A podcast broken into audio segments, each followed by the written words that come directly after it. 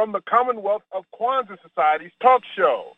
This show has been created to bring to light the need for a centralized culture in the African-American community and to show how many of the struggles in the black community are rooted in the lack of a centralized African-based culture in the black race as it exists in Western Hemisphere and Western civilization in general.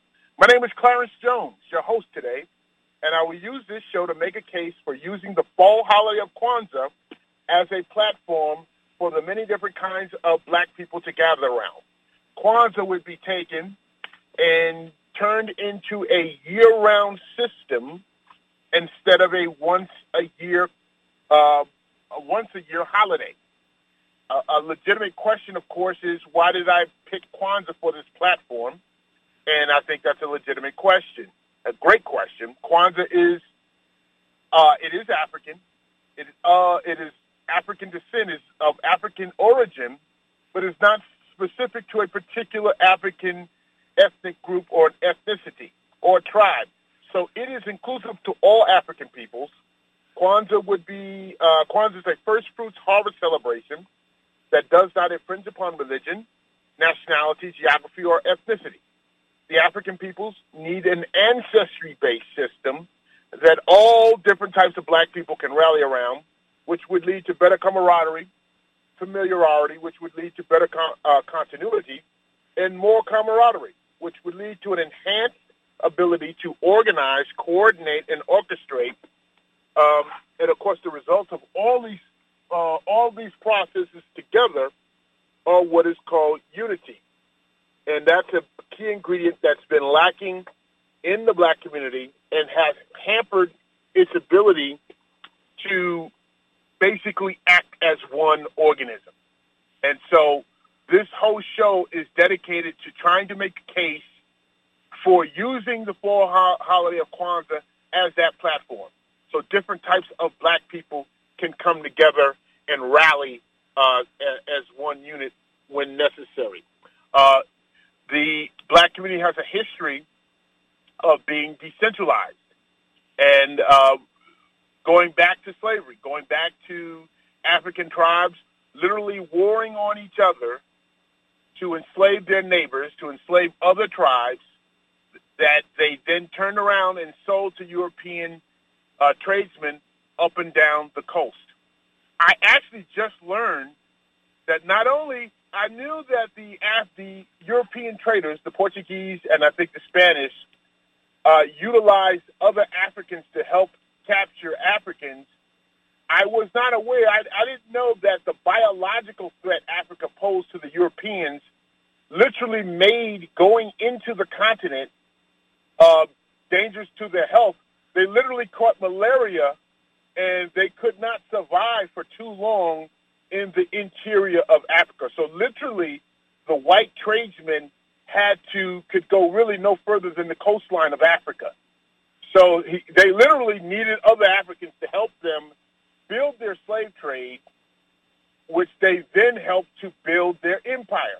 All of the European countries became uh, colonial empires that had the power, had powerful navies, had powerful economies, and had powerful armies that then came back and dominated the third world. They simply, and, and that's not as immoral and complicated as one might think.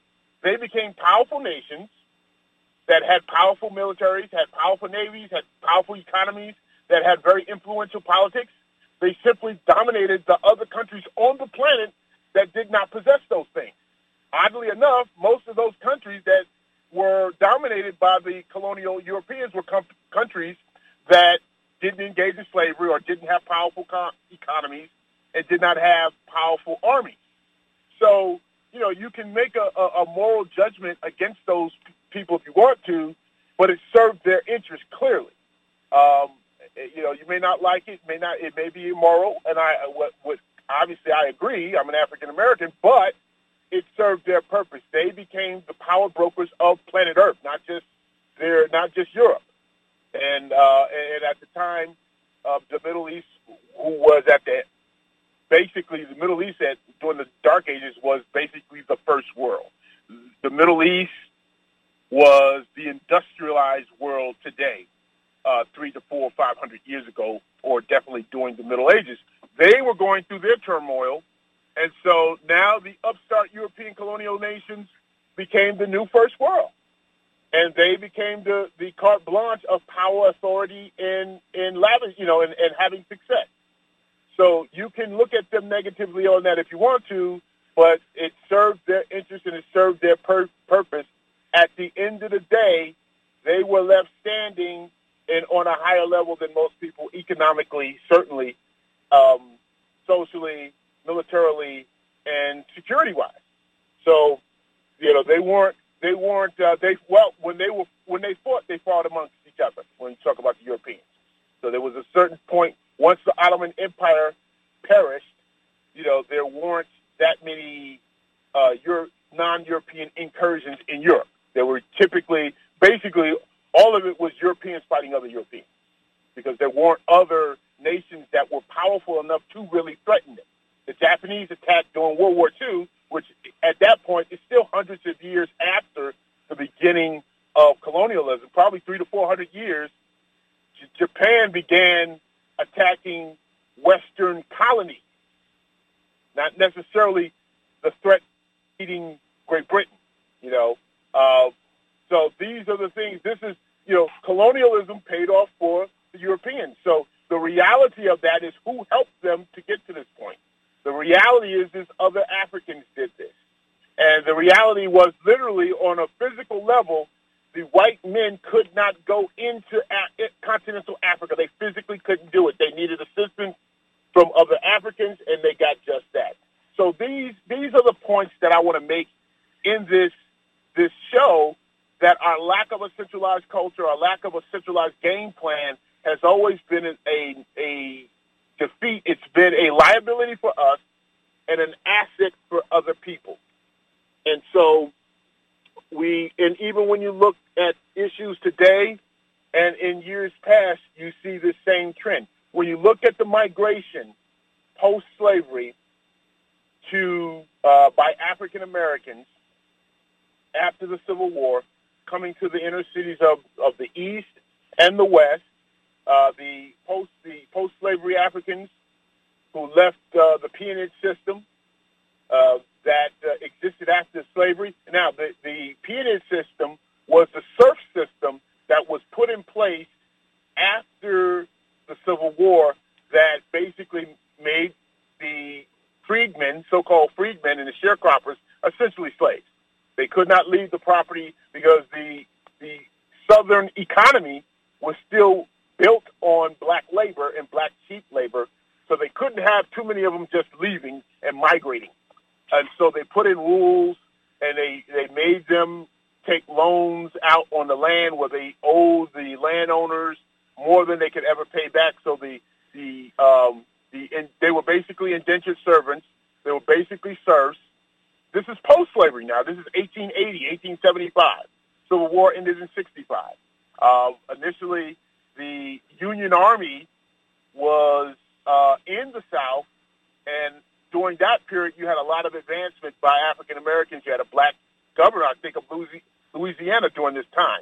But um, a presidential election occurred, and a deal was struck in the Congress with Southern states congressmen that said, okay, we'll vote for it. I guess it was a dispute over uh, over a presidency, and uh, they said, okay, we'll vote for you. You take care of your interests, but you got to get this Union Army out of the South and let us handle our own affairs according to what we want to do. If you don't do this, we're not going to side with you, period. So a deal was struck.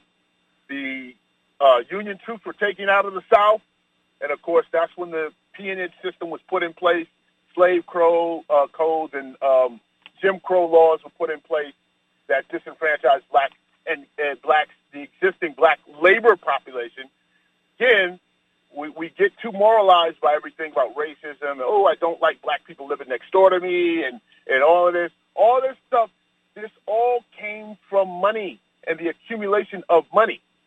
So the the, the problem with the slave, uh, with the agrarian economy in the South, their money was good and consistent, uh, be it uh, tobacco, cotton, rice, um, sugar, whatever was, whatever their their their their trade was, whatever their products were, whatever their crop was, they made their money, but the profit margin just wasn't very big. So uh, when you talk about seventeen seventy-seven and sharecroppers and landowners, there wasn't enough. Pro- um, there was not enough profit, even though it was consistent. Meaning, you're not going to make sixty-seven percent profit. You're probably going to make twenty-seven percent profit.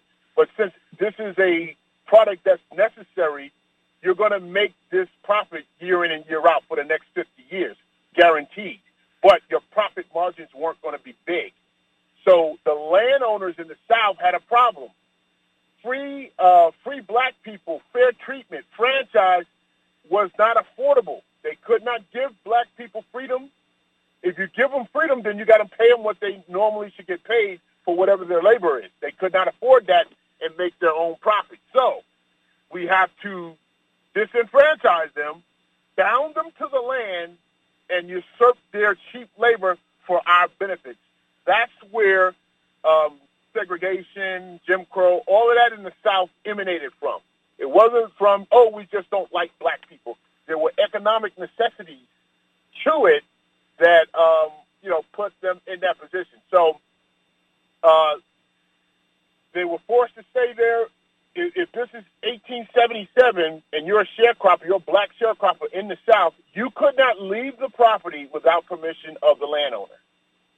You bought all your clothes and food, food from the landowner or someplace. Uh, your children were bound by the legal. So if you died and you owed the landlord money, your children owed the landlord money. So no one could leave. Now, this is a, we, we had a civil war, and no one could leave in the South uh, without the permission of the landlord. And then, of course, you know, when you have this, you, you know, slavery and even servitude, it's literally a state of war between you and that labor, because you're taking their labor for free or at an unfair advantage to you. So these people are literally a threat to you. Even if they don't mean to be, they are a threat to you. Their presence is threatening because they are the they are the outsiders. They are the enemy that you're taking something from, that you're not really legitimately giving them, um, you know, something fair. There's not a fair exchange between you and the labor, so they are your enemy, whether they know it or not, which I think has followed us uh, uh, today in America. Now, that's a, that's definitely a residue of racism and of race, but it emanated from economics. It emanated so. So the blacks were controlled, and again, if it's eighteen seventy-seven, black men who were congregating together just for no reason would get arrested, of course. If you were wandering around at night, you would get arrested. And of course, and, and then of course, during the sixties, nineteen sixties, and, and and and and I think even today, you definitely get scooped up and put into slave gangs and put into uh, labor gangs. And so uh, that was definitely part of it. But all of that was from economics. So now let's look at black people who now have the ability to get away from that. When did they get away from that, and where did they go? They got away from that. So, again, we, we established the South and the servitude of blacks because their labor was still needed. It was a bulwark of the Southern economy, but franchise and equality was not something that literally was affordable. So they're in the South as a cheap source of labor that is controlled and never going to give the right to vote, never given any franchise. And then the social aspect. See, the social aspect emanates from the economics.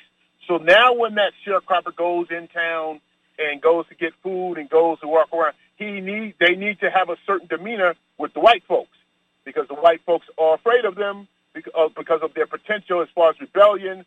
So it's very important to be subservient to white folks um, in the minds of white folks, and then it became in the minds of black folks. Now there were consequences of that, too. You have all this rage in you. You can't take it out on the white folks because they're waiting on you to do that. So who do you take it out on? You take it out on other black people. So all of that emanates from that slave code and that plantation um, society that was created. And so now, where are we going from there? the blacks at some point get a chance to go to leave the South, some of them. Uh, get it, and, oh, and another thing about that, when the blacks started migrating, here's how you know how important the blacks were to the black, to the slave and the plantation economy and the ecosystem of the of the South, meaning their leaving would make it collapse. They had white people, um, they had white slave catchers. Now, this is after the war now, chasing black people down, forcing them to come back to the South because they owed debt to the landlords um, post-slavery. So you had that going on, too. That just goes to show how important that black labor was to the black e- to the white slave plantation ecosystem. So anyway, moving on, we now have the great migration of freedmen, freed former slaves, uh, transporting themselves to the cities of America. So that's New York City, Philadelphia, Washington, D C, in some instances all the way up to Boston, and uh, the Louisiana and Mississippi and Texas, uh, really Louisiana and Texas uh, freedmen went west to California. And then the Mississippi, Arkansas people uh, would head, uh, they would head to Chicago.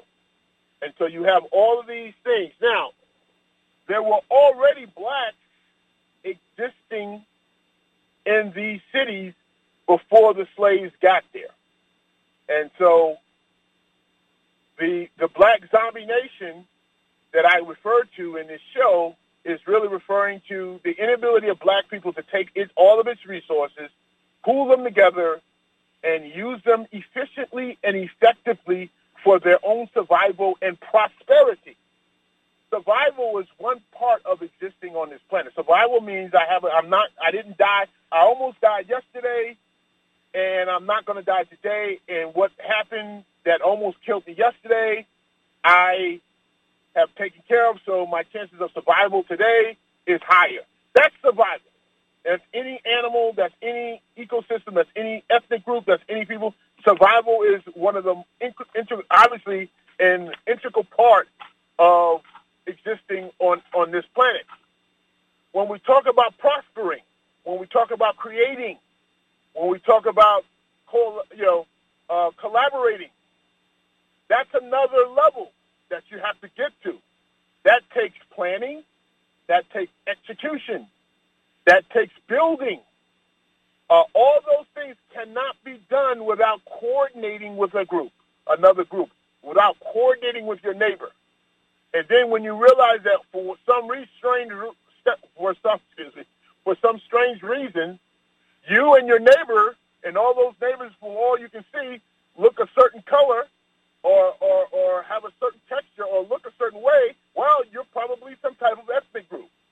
So your first instinct, inclination should be to survive, obviously, but what can we do as a group to increase our chances of survival? Uh, and, and and and creating a society, creating prosperity is a way of doing that, because that is being proactive with dealing with your survival. So if, go back, go back to surviving.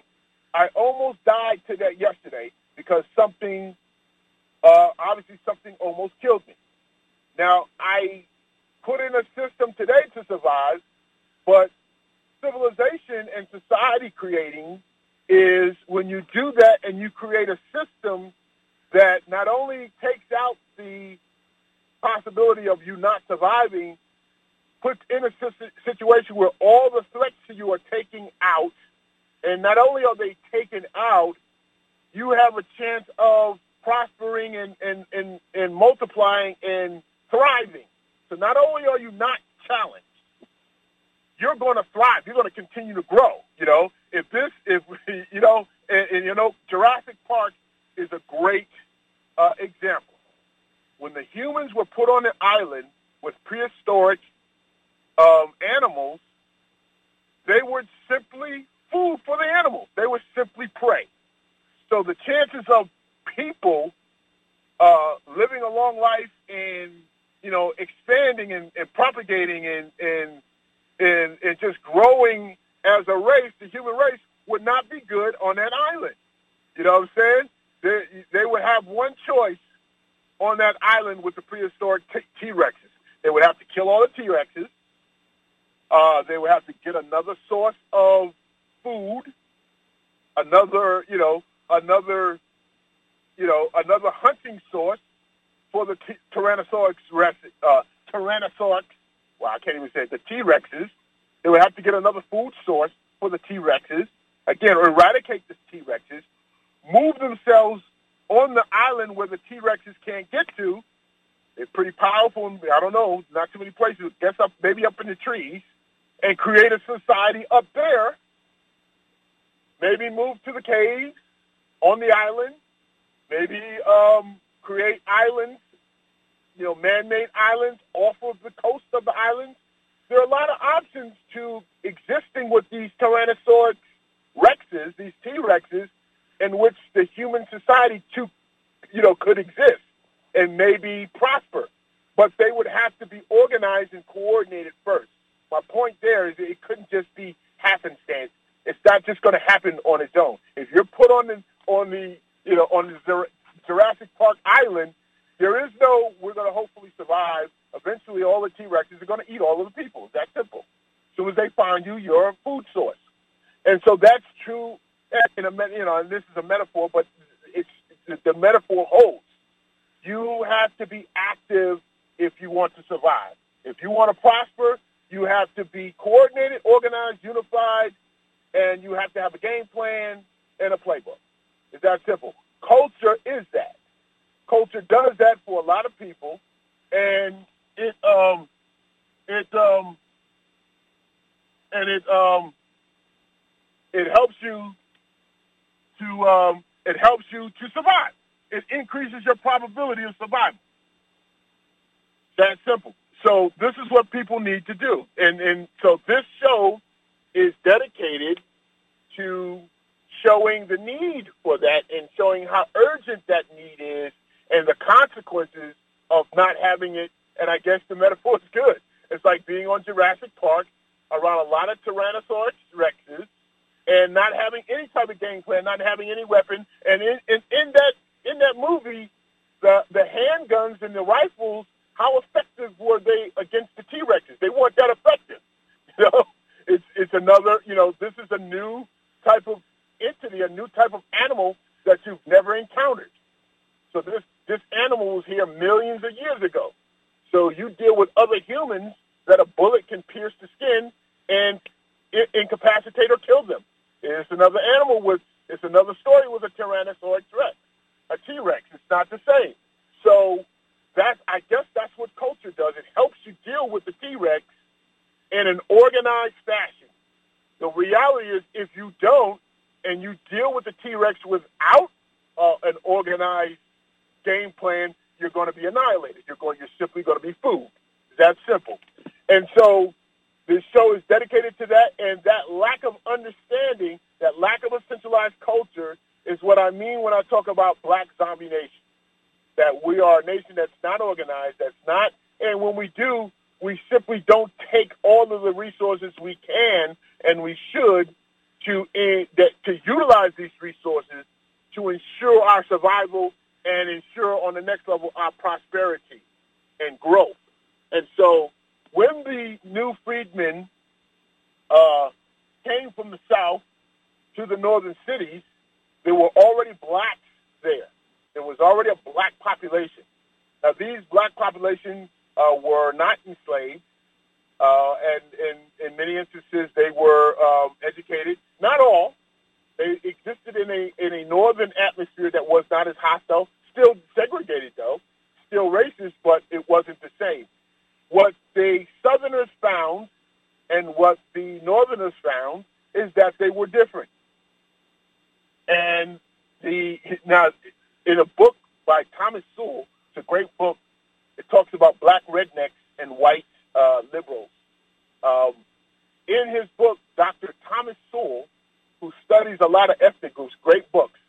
Um, he's the, he's a conservative black man, but he's actually, unbeknownst to him, is a black nationalist because he's saying that ethnic groups work together better, that's one of the reasons why they have so much success.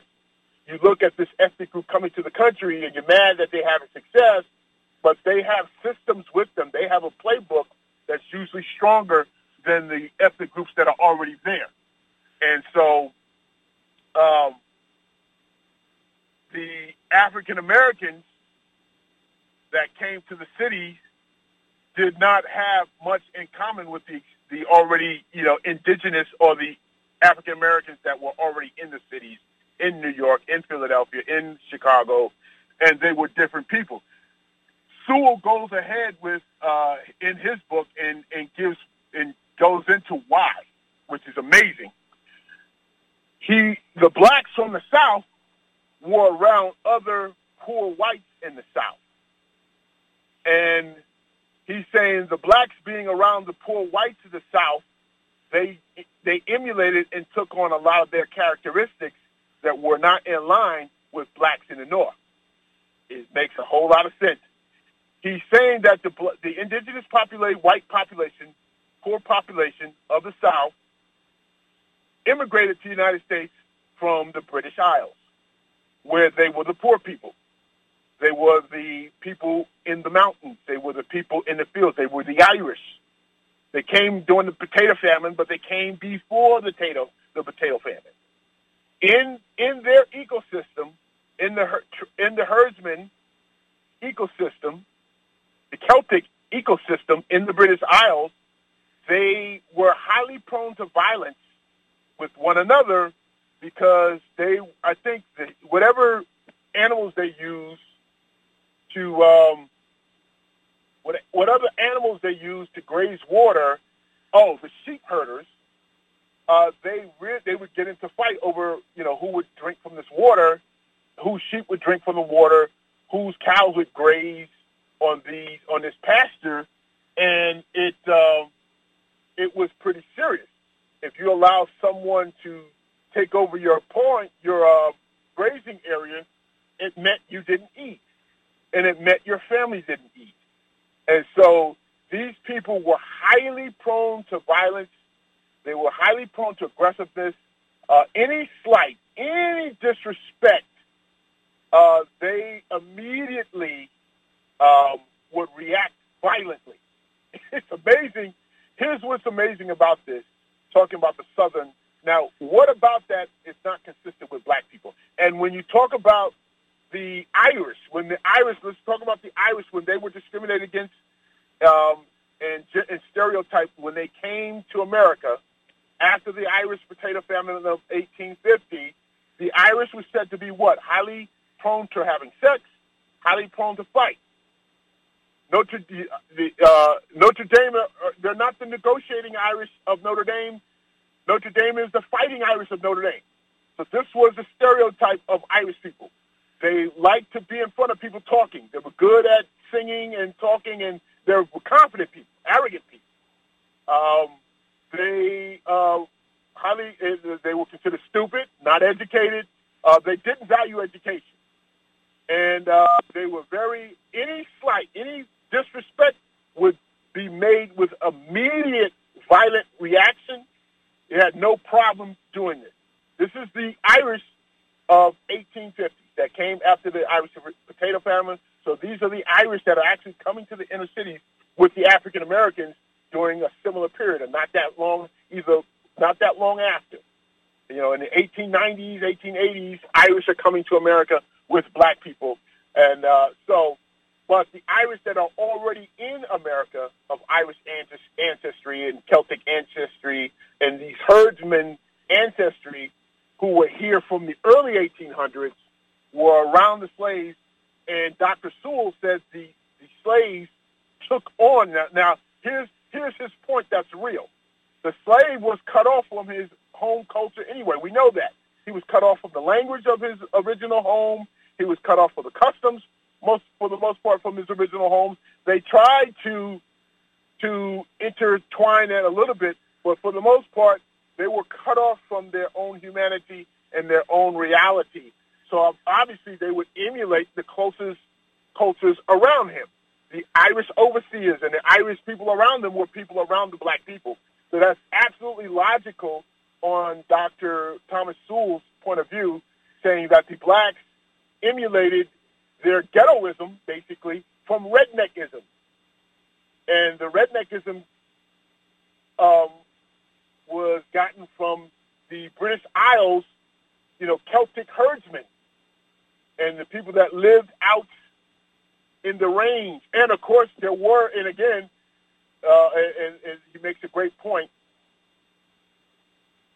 there wasn't that much law and order there. The king was in, you know, London. The king, and the king just didn't care about, they didn't have law like that. So you had to take care of your own laws out there in that open space like that, um, which is, that's consistent with libertarians not liking authority, too much government authority on them, because literally when they were in the British Isles, be it Ireland, Scotland, Wales, or what have you, they were out in far-off territories where there was not much central authority.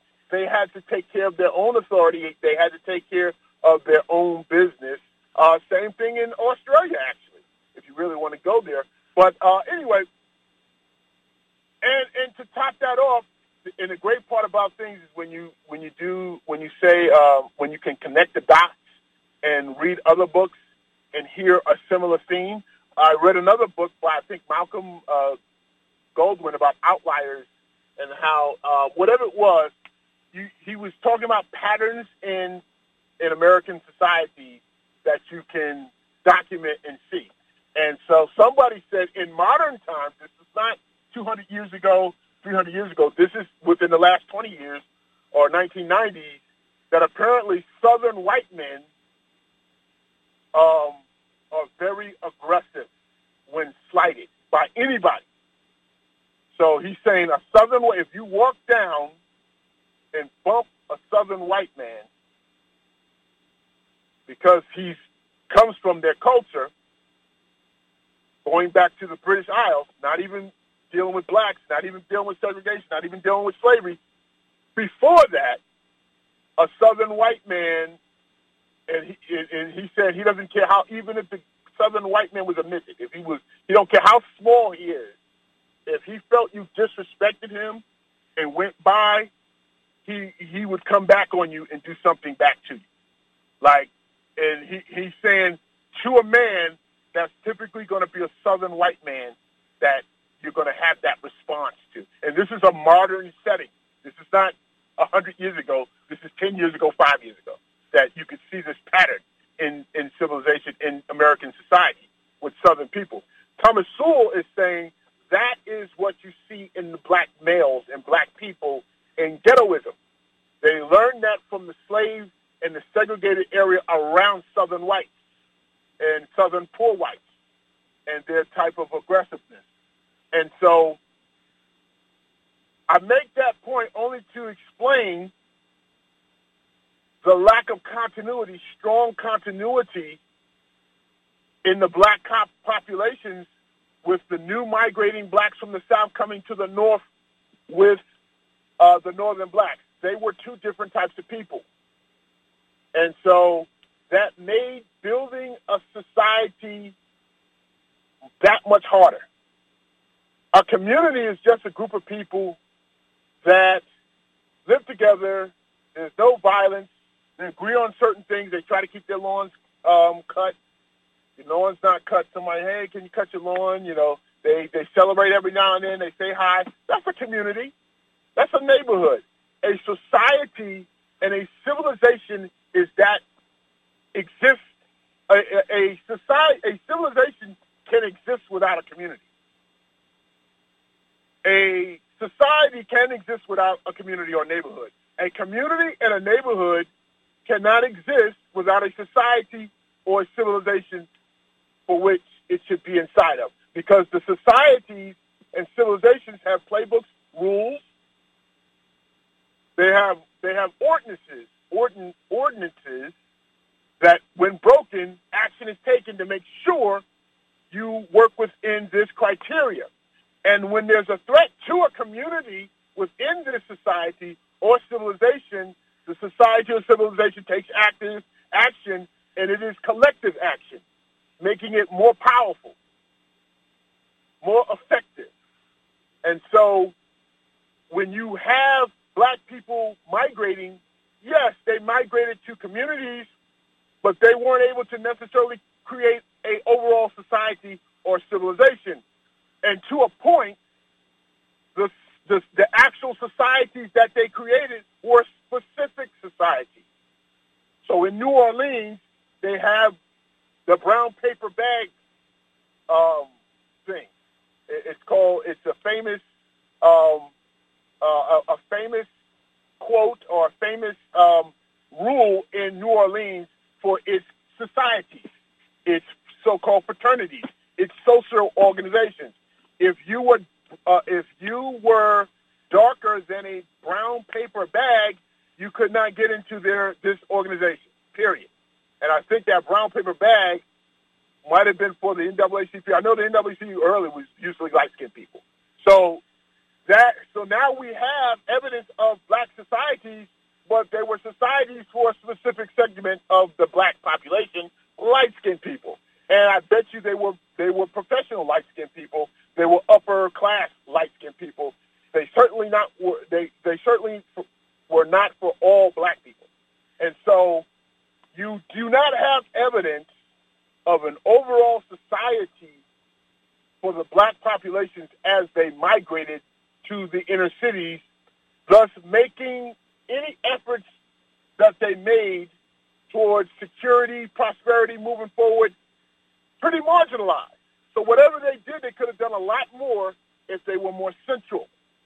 And so that was a consequence of not having a central culture. That was a consequence of not having everyone on the same page. And so um, you see this theme throughout black history and black civilization. We have a lot of accomplishments. We have a lot of great people doing great things. But unfortunately, since there was not a centralized, a centralized way of executing the individual successes, they're great examples, but the the whole aren't able to necessarily benefit from these individual achievements and successes. And a centralized culture would give you a better chance of having that. And now, I've chosen uh, different books to, you know, to cite as examples of this. And uh, again, I'm going back to, and I'm glad I went there before, back to uh, Manning Marable's book, How Capitalism Underdeveloped Black America. Um, Uh, and again, Doctor Marable takes a typical, uh, a normal sixties intellectual overview of how the system, um, you know, underdeveloped the black race, that a lot of our inequalities that exist were kind of planned out. And I absolutely agree. But in moving forward, we also have to take a look at how the lack of organization, the lack of true unity and execution made blacks more vulnerable towards disenfranchisement as they were in the slave trade. That's my point, that the lack of continuity in black people made black people almost as vulnerable in America in the nineteen sixties and fifties, post-World War Two, as they were uh, in the continent of Africa in the sixteen hundreds. At the beginning of the slave trade, the lack of continuity, and I'm citing little examples. In this part of the book, um, he talks about the ambiguous politics of the black church.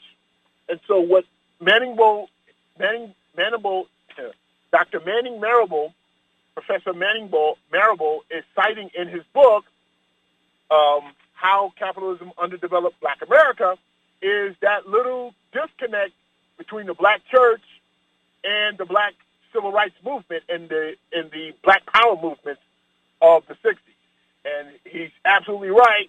And, of course, I say the lack of culture and the lack of, of continuity, you know, essentially is the difference. There's an economics difference between the black clergy and the masses of black people that they didn't want to necessarily rock the boat. But let's see these points that Doctor Manning is citing in his book. Uh, this is page two hundred ten.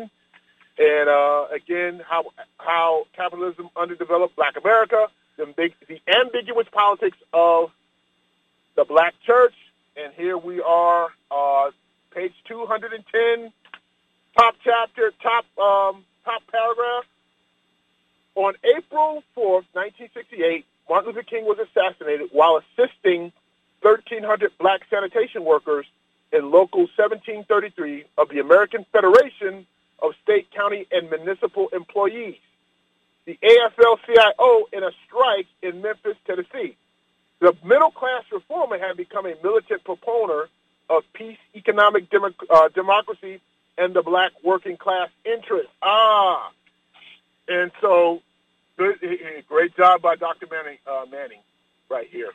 Um, King concluded finally, and then in the in the paragraph down here, and then, you know, I'm, I, I see a little bit of this here. King's strengths and weaknesses were uh, King's strengths and weaknesses were not his alone, but those of his social group, the Black clergy. His moral appeals for nonviolence, racial harmony, desegregation was shared by previous generations of Black middle-class reformers. His, his initial reluctance to emphasize, emphasize economic issues, his implicit anti-communism and desire for compromise rather than confrontation with white establishment was also the popular ideology of the Negro petty bourgeoisie, where King departed from uh, from his contemporaries was his resignation, uh, recognition that the Black ministers as a group had to play a decisive role in the reconstruction of the U S civil and political society. The greatest political contradiction confronting the masses of Blacks, the system of white supremacy, was, of course, the primary target of uh, King's efforts. So again, so he's saying Black, uh, the Black clergy have to take a, a decisive role in changing the status quo in society. All right. Um, in the in the process of struggle, however, King concluded finally that the defeat of racial segregation in and of itself was insufficient, not enough, for creating a just and decent society for all. Clergy, um, um, King followed the tradition of earlier Black activist clergy, Henry Highland Garnett, Henry Turner, Nat Turner, by calling for radical and fundamental change. Without hesitation, he broke from many of his own advisors and supporters, and like Malcolm, raised many public policy issues um, which could not be easily resolved within the existing system. Okay, so, wow. This is this is pretty serious, but is consistent with my point. You have Martin Luther King Junior, and I stated this before, at the time of his assassination, Martin Luther King Junior was very unpopular in Black America, particularly with the Black clergy. So Black, uh, Martin Luther King Junior ultimately realized that without changing economics, civil rights, and getting civil rights um, legally was not enough, that it had to be a wholesale changing of the overall system, and that was a break from the existing Black clergy system, hence the Black church. So Doctor King was going against the status quo, and the Black church really did not, church leaders did not want to upset the status quo. They wanted little changes, civil rights, the right to vote, but changing too much was a bit too much for them. And many, uh, Professor Manable does a great job citing this. I, I say that from a cultural standpoint, the Black clergy has a different economic reality than the masses of Black people, thus making his his interests, political, social, and economic, different from the masses. And that's a problem, obviously, from uh, collective action. And so, uh, and, and now, maybe it's, maybe maybe the problem with the Black race is not in, in that the Black preachers uh, You know, I'm not saying they shouldn't get paid and they shouldn't have nice salaries. I'm saying, why are they the sole leadership in the black community? Other ethnic groups do not are not led, and there's a book that talks about this. Other ethnic groups on this planet tend to not be led by religious leaders anyway. All ethnic groups have religious leaders that have a lot of influence, but they're not necessarily doing the direct leading and making the policies. All right? And in this book, uh, I think it's called The Black Man Obsolete and Alienated. It's somewhere in my house. In my house. Wow. Um, isolated, alienated, obsolete. It talks about the black community being led by professional athletes, entertainers, and religious leaders, when other ethnic groups and other races and other countries are led by businessmen, generals, and politicians, and then statesmen. And, of course, on the other side, obviously we have clergy, great clergy, uh, that actually operate as statesmen, but they're power-based.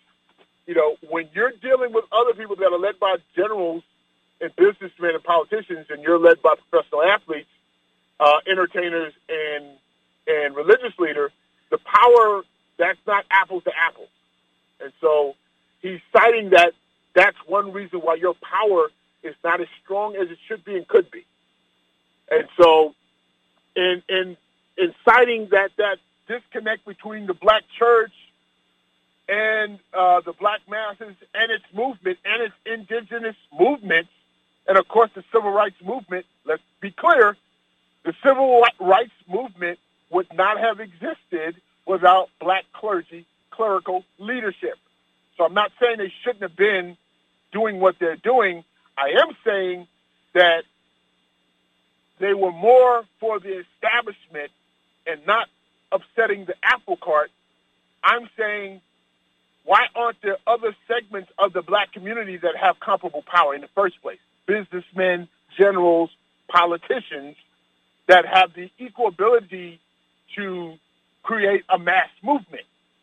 Other ethnic groups have all of those things, and we clearly don't, based on my reading. And so I'm not saying so. If you either you say, hey, the clergy make too much money, making them like professional athletes, so they're only pursuing their own interests, so maybe they shouldn't be paid as much. I'm not saying that. That may be the reality. I'm saying, where are your other leaders? And in a centralized culture, if your if your power base is culturally based, that would create those leaders that could do that. That would create the politician, the businessman, and the general or police chief that is connected to the ethnic group ethnically to pursue their own ethnic interests. And so... So when we look at Black Zombie Nation, that's what I'm talking about. Another point, and again, another point of the Black Zombie Nation is its reactiveness as opposed to proactiveness. And that's where the consequences are as far as being your inability to come together and actively pursue power and create power and create power, um, power bases for yourself. The consequences are dire. And so we have the uh, abortion rights bill coming in today, two thousand twenty-one, September, abortion rights uh, are now under siege in the state of Texas. Like you can't basically, you can't get an abortion after six weeks. And uh, but uh, in, in talking to the feminists and women, that, that essentially nullifies abortion. It's not really possible to tell if you're pregnant within six weeks of impregnation. So that essentially uh, uh, neutralizes abortion. And so now all of the left-wing people are talking about what are we going to do, we need to protest, and all that. This is a perfect example of black domination. Um, because abortion was was checkmated in two thousand sixteen by Donald Trump putting conservative judges in the the the in the federal court and the redistricting of voting zones and, and gerrymandering of voting zones back then. That's So you're you're you're waiting on what are we going to do about abortion when they've already you've already been checkmated. The people who have been put in place to neutralize and gut abortion rights, but they did, they've been doing this for several years now. Where were you then? Why weren't you proactive? And um, so it, it was a two-edged sword.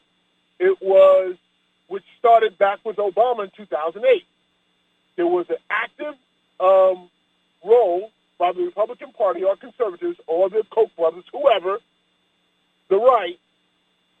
Once Barack Obama was elected, you know, I- instead of saying, okay, we got to have policies that are more equal and, you know, equally based, because there are a lot of people that feel disenfranchised, not just black people, and they feel like a Barack Obama is their savior. They went about dismantling the voting rights of predominantly black uh, areas uh, nationally. This is a fact that was stated on N P R, and they said it real quietly just because, you know, it really implicates, it says what dumbasses the liberals are. You know, like they used thirty million dollars to try to get redistricting in certain voting areas to marginalize the voting of predominantly black voting areas, giving them more voting rights in the legislatures, in the in the states, uh, and, and hopefully the, the Congress, the United States Congress. Uh, they said it kind of quiet, too, because they like, yeah, they kind of said they were going to do this, meaning this was this is public knowledge. This was not... Some back, this wasn't even a backroom deal that they did to uh, do it behind everybody's back. They said we're going to use this this money to try to affect the voting rolls of people, so people don't have the voting power that they, the masses don't have the voting power that they probably should, uh, giving us, if I'm taking away the masses' voting power, I'm, I don't have to do anything for the ones who don't. I'm automatically giving them more power than they probably should. So if there's seventy percent of the people uh, live in this area or of a particular ethnic group, and I'm only going to let um, I'm only going to let fifty percent vote, what you do for the thirty percent is irrelevant. That thirty percent has twenty percent more power just because you restrict it to seventy percent. So that thirty percent is like fifty percent, maybe even fifty-one percent, because you're controlling the whole process anyway, which is usually done by Republicans. But that's whose whose fault is that? That is the fault of that is the fault of the people who are not proactive. The redistricting issue was an issue that maybe started before Obama, but definitely uh, after Obama was made it, uh, and thirty million dollars was used to do this. Once Uh, Donald Trump was elected president of the United States, the first thing he did, oh, they did, they, they were, did it, uh, that's right. They actually, as soon as Barack Obama was uh, elected, they made a uh, an assault on the Congress, getting more c- conservatives back into Congress. They neutralized uh, Barack Obama's ability to elect a new uh, Supreme Court justice. They kept him from voting, uh, selecting one. They allowed Donald Trump to put in two. That's right. So this has been a, a, a yearly, this has been going on for eight years. So when you look at abortion rights, this is not something that was just done. And so now you want to do something now, but you've already been checkmated. This is called military science. This is called people using their resources to achieve their interests at your expense and you being reactive.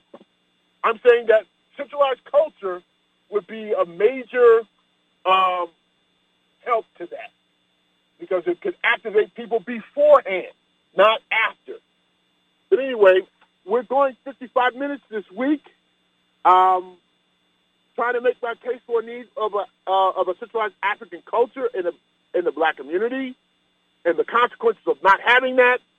Uh, I hope I've made that point today. I really enjoyed my time. I'll be talking to you guys next week. Have a great weekend. Have a great holiday.